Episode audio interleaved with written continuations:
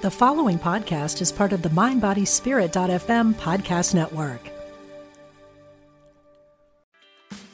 Meditation doesn't have to be a solo practice. Meditation is more fun with friends. Looking for a way to drop in and hang out at the same time? Join us online at Omega Institute for a meditation party with self proclaimed meditation nerds Dan Harris, host of the 10% Happier podcast, Sebene Selassie, and Jeff Warren. This three day retreat will stream live from Omega's Hudson Valley campus May 17th to 19th. Don't miss the party. Reserve your spot at eomega.org slash party today.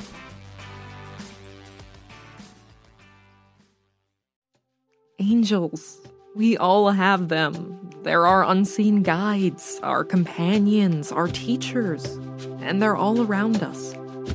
Sometimes they make themselves known in the most miraculous ways.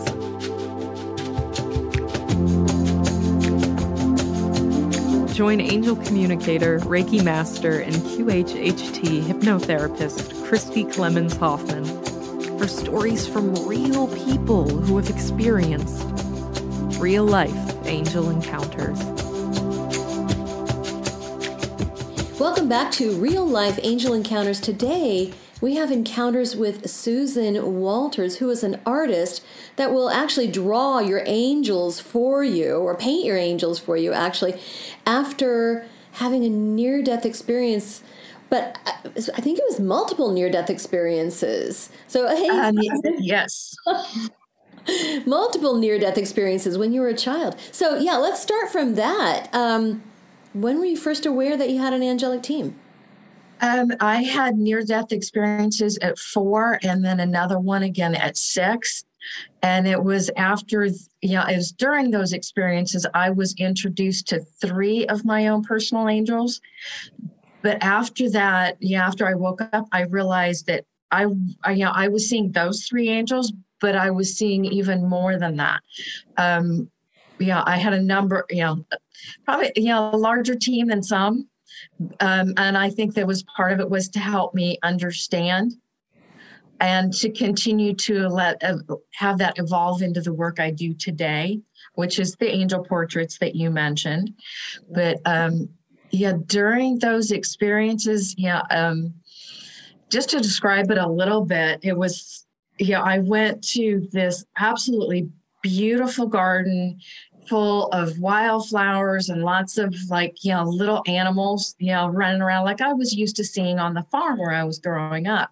There was you know i saw mice and baby rabbits and snakes and yeah um, you know i was raised on a hog farm so yes there were pigs and my uncle up the road had cattle so there were cows and yeah horses because um, we had horses as well um, so just things i was familiar with that made me you know feel comfortable and then my angel the three angels were waiting for me like underneath a this massive massive tree that even though they were probably 15 to 18 feet tall even they couldn't reach the branches wow Wow! and one of the things that i actually i'm not sure even with talking about my near death experiences i don't think i've ever shared before this wasn't the only tree in the garden there were other trees and it's like other gatherings and welcomings were taking place under you know i couldn't give you any specifics about them but i could tell that's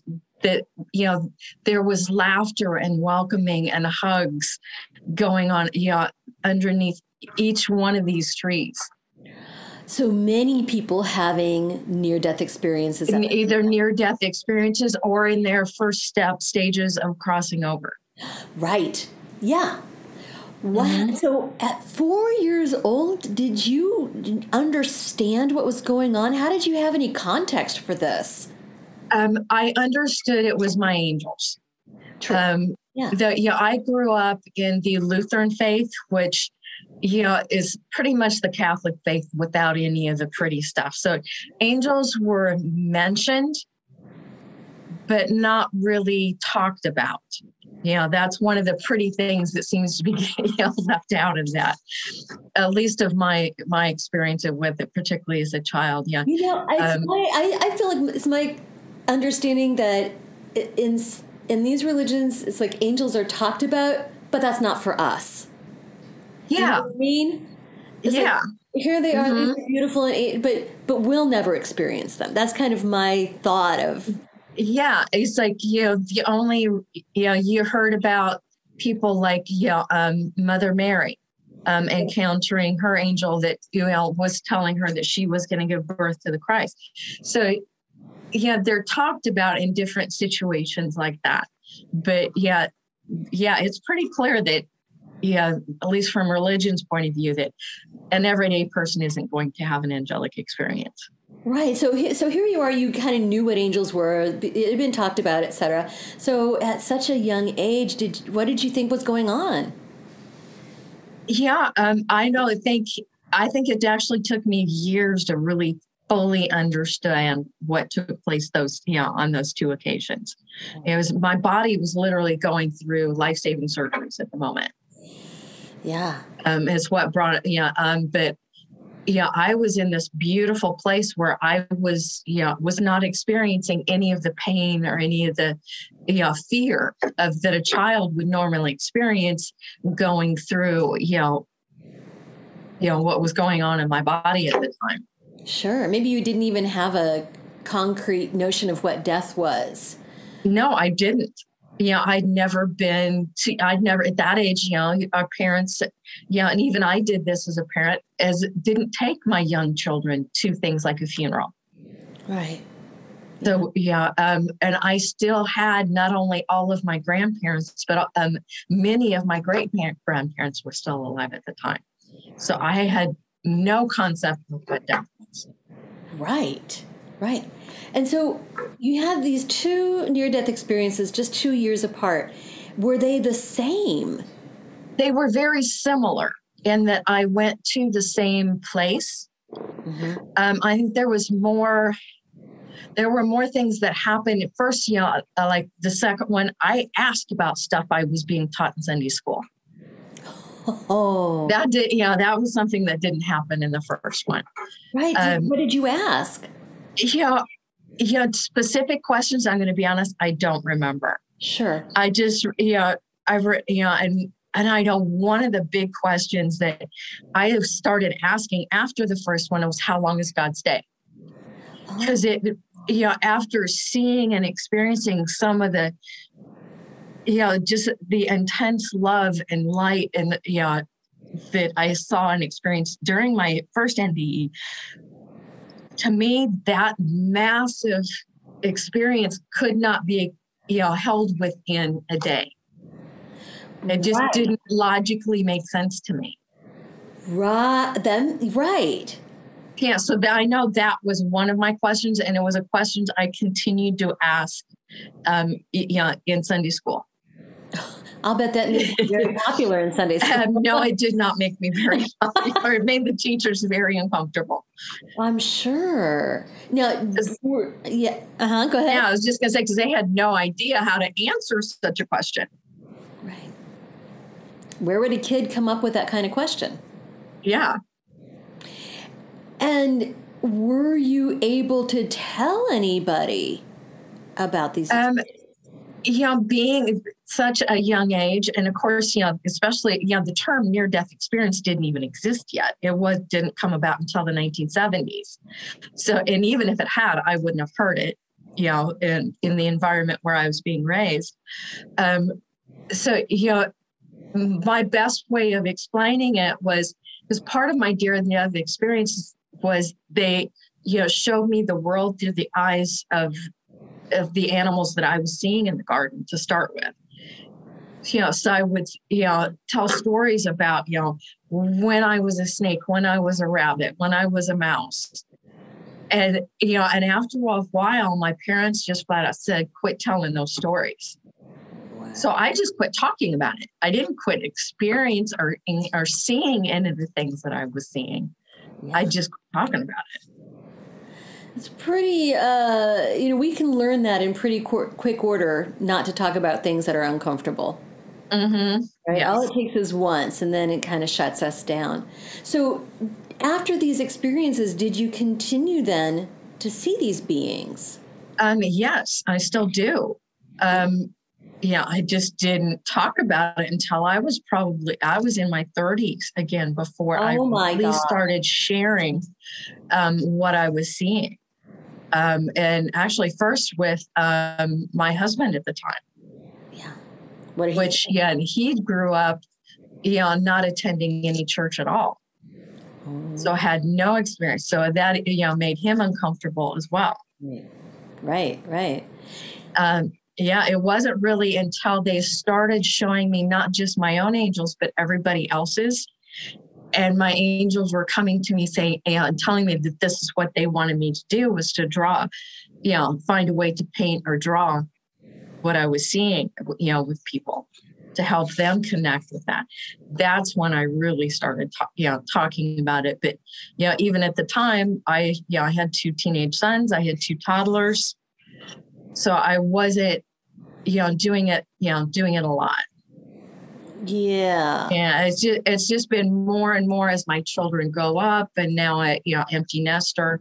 Um, yeah, that I'm actually now doing this full time. Yeah, right. You're very successful at it as well. Um, let's let's circle back before we get into like all the things that you've got going on. Your angels, they wanted you to draw them and wanted you to see other people's angels. Like what else were were you communicating with them? I, yeah, a lot of times, you know, as I was growing up, it was there wasn't a lot of verbal communication. It was almost it was more like I was hearing because when they communicate with each other, it's very tonal, very musical. So that's more what I was hearing. Yeah. Um, it, yeah, I would be sometimes like given like qu- quick little snapshots, photographs. Yeah. Um, sometimes they would point at things, you know, to lead me into or lead me away from Sure. um, certain situations and things. So that, yeah, that's more what it was like growing up. So it was a lot more subtle. Okay. And, and how has that communication evolved over time? I, yeah, over it's more like it's almost like I've gotten interpreters over time. Tell me what that means. yeah it's it's like there's a certain group of the angels that help me understand what what the that tonal music means and the significance of it Okay, yeah. Right, because tones, this is so common with NDE experiencers that they talk about this music, these tones, this mm-hmm. frequency of sound that is. yeah and i've i've come to understand over the years and actually it was probably 2010 2011 2011 i started understanding that the tones were very very specific hertz frequencies um, known as the solfeggio frequencies I remember doing a reading for you, and that came up, and I'm like, I don't even know what a solfeggio is. Uh-huh. Yeah. You Oh, yeah, wow. you were part of it, um, introducing me to what the solfeggio frequencies, but the the first person um was another local healer here in the Kansas City area Uh-huh. that um, was doing a workshop around six of the solfeggio frequencies. Oh, wow. I remember mentioning it to you, and you're like, oh, that is significant. And I said, well, Mhm. 'cause I don't know what it is. Yeah and I just uh, from there I continued to do research and found out there wasn't just six solfeggio frequencies, but nine sets of nine for a total of 81. And there's there are you know other very significant, very important frequencies that are also very healing. That they're, but they don't fit in that pattern of Pythagorean math that makes them specifically solfeggio frequencies, and they kind of call under the uh, you know whole tones would probably be a, a real good way to describe them. Mm, yeah, got it. Got it. And then you've turned these tones into art. Yeah, into mandalas. Yeah, how do you do that? Um, they're essentially channeled. Um, I'll li- literally listen to that tone or that frequency and first create the line drawing for the mandalas. Um, I do that now in Photoshop, but um, to help me with the symmetry of a mandala. But um, yeah, and then they're colored by hand using colored pencil. But yeah, it just yeah, it's like I'll do like starting at the center of the mandala and kind of do one layer at a time, moving out, and it just until it feels right. And there are times where I'll set with a mandala halfway done for two, three months. And then all of a sudden hit me with it. Oh, okay, that's what I need to do. Yeah, and then I'll do that one more layer and just yeah until it feels feels complete. Yeah. So essentially, they're channeled. Yeah. You know, and you've got these mandala, Solfeggio mandala coloring books that I just love because I yeah, love they're fun. Books. Yes, they are so meditative and fun. And then, okay, so you also, well, I'm getting way ahead of myself. So when these angels started telling you you need to draw us and you need to paint us, what was your reaction? Um, at first, um, I argued about it for about six months. I love that. it's like, you know, like I said, I, yeah, I, I had four kids. Yeah. I was, yeah, I was a busy stay at home mom at the time with two teenagers and two toddlers still in diapers. Yeah. Um, yeah. And one other minor detail in that, I wanted, you know, played with being an artist, you know, the thought of it when I was a kid, when I found out I was born the same day as Michelangelo. But I had no talent, none. Um, yeah, so yeah, I'd sketched a little bit here and there, but I, you know, and I had some nice colored pencils that but I was what I was drawing before that was literally very straight geometric lines using rulers and protractors and you know which probably helped later on with the mandalas that I still create. But at that time doing something freehand I had no clue. I really knew very little about mediums. Oh, yeah. so you know when I first started trying to um, you know do an angel portrait for some you know to just to play around with the concept how it was even going to work i started with watercolor. Very quickly you, you know learned watercolor is probably the most difficult medium there is. Yeah it's pretty hard. Mm-hmm. uh, yeah um, so yeah so yeah i wanted to do watercolor because that was the closest to how i see them as being very transparent very translucent. Sure. But um, so yeah, uh, then I went to pastels because I could I could blend the colors very easily. And that was one of the things I really liked about the pastels. And I probably used the pastels for about the first maybe four to five years. And I was only doing angel portraits, you know, like two, three Saturdays a month at one of our local stores where I'd gotten to be friends with, you know, the owner. Right.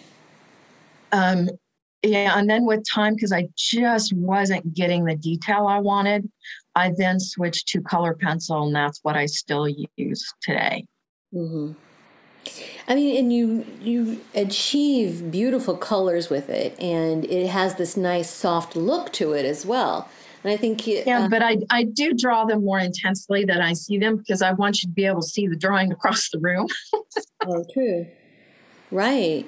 Yeah, because they're they're a lot like for me, kind of like seeing that ray of sunshine between the clouds. That's how translucent they are. The colors are very, yeah, but also very glowy. Uh, yeah, it, you know, there's a radiance to them. Yeah, yeah. And do they all look similar around people? Um, their body shape or what yeah you know beings made of light but um yeah they show me a body that seems you know is very very similar. Um, arms are always outstretched because they're ready to exchange energy or embrace whenever that is needed. Mm-hmm. um, what is very unique about them is what we would we refer to as wings. Though you know like the, being made of light doesn't necessarily need wings um, but it's part of their energy pattern. Yeah um, so their their wings are very like fingerprints, and each one is unique. Yeah, yes, I've seen similarities with doing as many as I have um, over this many years, but I've never, I don't believe I've ever seen, you know wings be exactly alike and being colors being different you know the patterns you know being a uh, diff, you know a little bit different being a little smaller or larger or you know whatever is appropriate for that angel mm-hmm mm-hmm and how do you feel like this work may have changed you or transformed you Oh wow, that's a tough question. Yeah, because um, at this point, it pretty much consumes you know at least part of every single day of my life. Yeah. Um, whether you know I'm doing an angel portrait for someone else or um, yeah, I do have other angels. Um, some of the number of the mm-hmm. archangels have come to me for mm-hmm. drawings at different times. Um, yeah, yeah, as well as you know some of the other artwork I've now continued to create, they have an influence on. Yeah. Now, how do you um, feel the representation of an archangel might differ from someone's guardian angel or someone's angelic team? Um, know, a lot of times with the archangels, there are more, a few more details. They seem to be they are more often um, holding something, carrying something with them. Um, yeah, Mark, Archangel Michael, yeah, is often depicted, yeah, with his blue flaming sword. He carries a sword. Uh, Archangel Gabriel carries a shield. Mm-hmm. Um, yeah, a lot of different things like that. Right, right. Yeah, you know, very, very common. Hagiography the the depictions of different saints and such and how mm-hmm. their symbology, right? Right. Interesting. And you are prolific, I have to say. Prolific in the amount of artwork that you have produced. So um, yeah, there's quite a bit. My walls are full. well, and there's you know like two there's a couple of pieces yeah in process of being created right now as well. Right. But your art, your walls, all of the metaphysical shops, I'm sure have at least one of your pieces. Mm-hmm. Um, it seems like they do. I and I and I do some of the you know small fairs, not just locally, but I have done some outside of Kansas City as well. Yeah. Yeah. So homes are graced with your artwork too. Yes. Mm-hmm. Yeah. It's. Mm-hmm. Mm-hmm. Yeah, um, oddly enough, even a, a, friend of mine went on a on a cruise ship um, a couple years ago, and the woman was sitting on a deck, yeah, coloring one of my coloring books. No way. Yeah, and she went up to her. I actually know the artist. so they had a long conversation about that. that, that was kind of fun. Oh, to have her come back and tell me about yeah meeting this you know this woman on this cruise ship. you also do book and magazine covers. I have done a few. Um, yeah, my art's been featured on a few magazine covers. Um, yeah, uh, particularly um, um, a local magazine here in Kansas City um, that we're all familiar. Um, Evolving magazine. Right. We, I think we can mention that Evolving magazine. Yeah. You want to give a shout mm-hmm. out to Jill, Jill Dutton. Yeah. Uh huh. She she's amazing. Amazing. You've also won awards for your book covers. Um, I've won awards for um, two of my coloring books, um, mm-hmm. and um, and from um, that um, it's called COVR, the Coalition of Visionary Resources. Yeah, and they do some annual awards. That's really kind of a big deal. Um, yeah, in our community, yes, it is. That is a big deal. I mean, it helps you get more exposure too because you're mm-hmm. an award-winning artist with no formal training. Right. I, yeah, I, I refer to it as angel taught. Yes. Oh, I love that angel taught. Well, and I can I can just see you arguing. It's like paint it really? I don't know how to paint. Paint it. No, paint it. no, I'm not going to do that. I don't have time for that. well, now you do. yeah, now I do. and super prolific. Now, if somebody wanted to find your coloring books, your artwork, or anything, wanted to have their own angel portrait done, how would they get in touch with you? Um, they can find my website, which is susanwalterart.com. mm-hmm. um, and Walter is W A L T E R. Um, and I'm also um, on Facebook and Instagram under Susan Walter Art. Awesome. And uh, all of the pertinent details are there. And I think right. that you can even get the um, the coloring books wherever books are sold, basically, right? Um, there's a few places you can find them as well. Yes, but uh, yeah, most the main place is on my website. Sure, mm-hmm. absolutely. Mm-hmm. Yeah. Um, anything else you think is important to mention, or anything your angels want to say? Um, I think to end today, I think let's just end with um, the foundation of everything is love. That's beautiful. Thanks for joining me today. Thank you for having me. It's been a pleasure.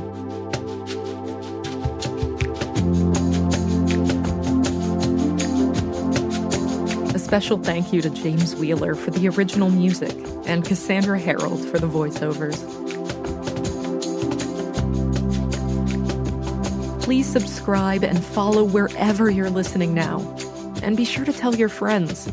The more people know about this podcast, the more great story submissions we get. Submit your own real life angel encounters to angelencounterspodcast at gmail.com. Want to know what your angels and loved ones have to tell you? Schedule an appointment with Christi at radiatewellnesscommunity.com.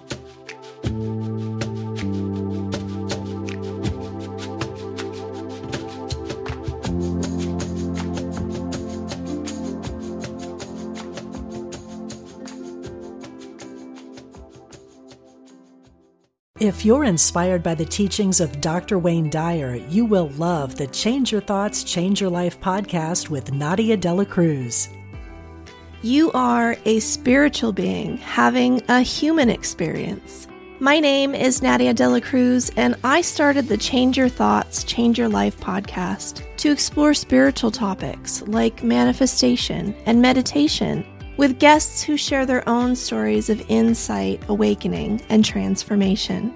Listen now on the mindbodyspirit.fm podcast network or wherever you get your podcasts.